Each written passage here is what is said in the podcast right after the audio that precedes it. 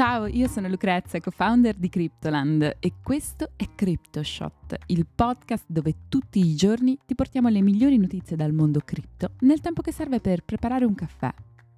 Oggi è giovedì 27 aprile e apriamo con Bitcoin che sta riprendendo quota e si aggira sulla soglia dei 29.000 dollari.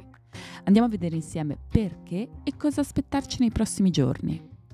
Poi lo yen cinese è in ascesa e sta sfidando il dominio del dollaro americano. Per finire, Changpeng Zhao, il CEO di Binance, conquista il podio dei titani della finanza secondo la testata Bloomberg. Ma prima di cominciare, vi ricordo che potete ascoltare CryptoShot tutti i giorni su Spotify, Google Podcast ed Apple Podcast. E se volete avere accesso ad altri contenuti esclusivi, potete seguirci anche su Instagram alla pagina Cryptoland Podcast e da poco anche su Twitter alla pagina Cryptoland Ita. Bene, cominciamo. Bitcoin torna a superare i 29.000 dollari ieri, segnando un incremento del 5,7% nel corso della giornata. A trainare il pump della prima criptovaluta per capitalizzazione di mercato sono state le crescenti preoccupazioni che stia per cadere la terza grande banca americana dell'anno, a seguito del crollo del 50% delle azioni della First Republic Bank nel pomeriggio di ieri.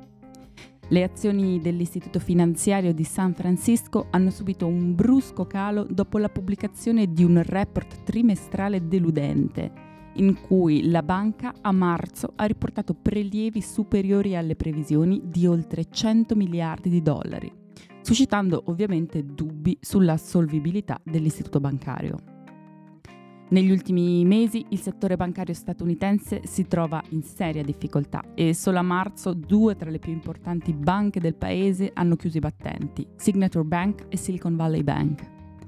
L'incertezza della situazione bancaria e la prospettiva di nuovi interventi di liquidità da parte della Federal Reserve o di altre istituzioni ha riacceso il dibattito sempre attuale sul ruolo di Bitcoin come riserva di valore in qualità di bene rifugio. Il re delle criptovalute sta guadagnando terreno come bene rifugio alternativo all'oro e sono sempre di più gli investitori che vedono Bitcoin come una protezione contro i rischi associati al sistema bancario tradizionale. A conferma di ciò, dall'inizio di aprile l'indicatore del coefficiente di correlazione tra Bitcoin e il mercato azionario è diminuito, mentre la sua correlazione con l'oro si è rafforzata ma andiamo avanti perché è successo. Per la prima volta a marzo lo yen cinese ha superato il dollaro americano, diventando la valuta più utilizzata per le transazioni transfrontaliere in Cina. I pagamenti e gli incassi transfrontalieri in yen sono saliti alla cifra record di 549,9 miliardi di dollari a marzo, oltre 100 miliardi di dollari di più rispetto al mese precedente e lo yen è stato utilizzato nel 48,4% di tutte le transazioni transfrontaliere, mentre la quota del dollaro è scesa al 46,7%. Sebbene l'uso dello yen nel sistema finanziario globale rimanga basso, negli ultimi anni è aumentato costantemente, riflettendo quelli che sono gli sforzi della Cina per internazionalizzare l'uso della sua valuta nazionale e prendere le distanze dal dollaro. La crisi bancaria degli Stati Uniti sta alimentando i timori sulla posizione del dollaro come valuta di riserva globale e si allunga sempre di più la lista dei paesi che stanno voltando le spalle alla valuta americana in favore di quella cinese. Questa settimana Argentina e Cina hanno stretto un patto che prevede che il paese sudamericano comincerà a pagare le importazioni cinesi in yen anziché in dollari al fine di alleviare la dipendenza dalle riserve in dollari del paese che sono in costante diminuzione. La stessa cosa è successa anche con il Brasile alla fine di marzo, che ha raggiunto un accordo con la Cina per utilizzare le proprie valute per il commercio piuttosto che passare attraverso il dollaro. Oltre a Brasile e Argentina, però, Russia, India, Kenya, Kazakistan, Pakistan, Arabia Saudita, Emirati Arabi Uniti e diverse nazioni del sud-est asiatico hanno abbandonato il dollaro a favore delle valute locali per il commercio. Questo processo di allontanamento dal dollaro, detto anche de-dollarizzazione, non è una novità, ma ricordiamo che comunque tutte le banche centrali detengono ancora circa il 60% delle loro riserve valutarie in dollari americani. Inoltre, secondo i dati di SWIFT, la quota dello yen cinese nei pagamenti internazionali è rimasta sostanzialmente invariata a marzo, attestandosi al 2,3%.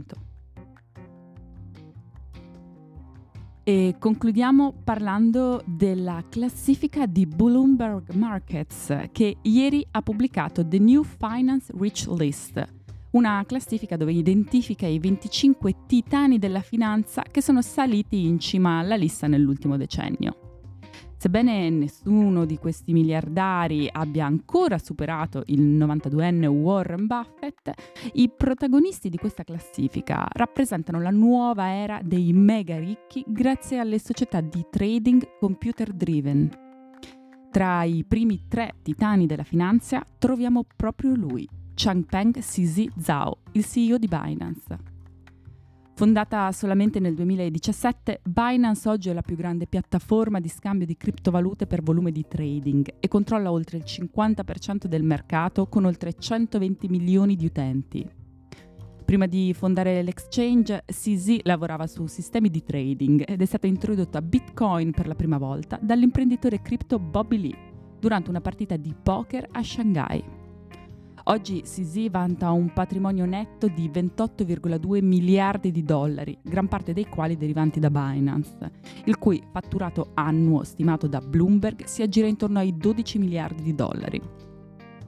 In cima alla lista invece si trova Ken Griffin, amministratore delegato di Citadel e fondatore di Citadel Securities, un'azienda di market making globale. Griffin ha guadagnato circa 4,1 miliardi di dollari dal suo hedge fund solo l'anno scorso e in totale il suo patrimonio ammonta a 35 miliardi di dollari. Al secondo posto c'è Jeff Yass, fondatore della società di trading Susquehanna, che secondo Bloomberg vanta un patrimonio netto pari a 33,1 miliardi di dollari, garantendogli così la seconda posizione nella classifica. Bene, anche per oggi è tutto. Io sono Lucrezia, vi ringrazio di avermi ascoltata e vi aspetto domani per un nuovo episodio di CryptoShot. Ciao!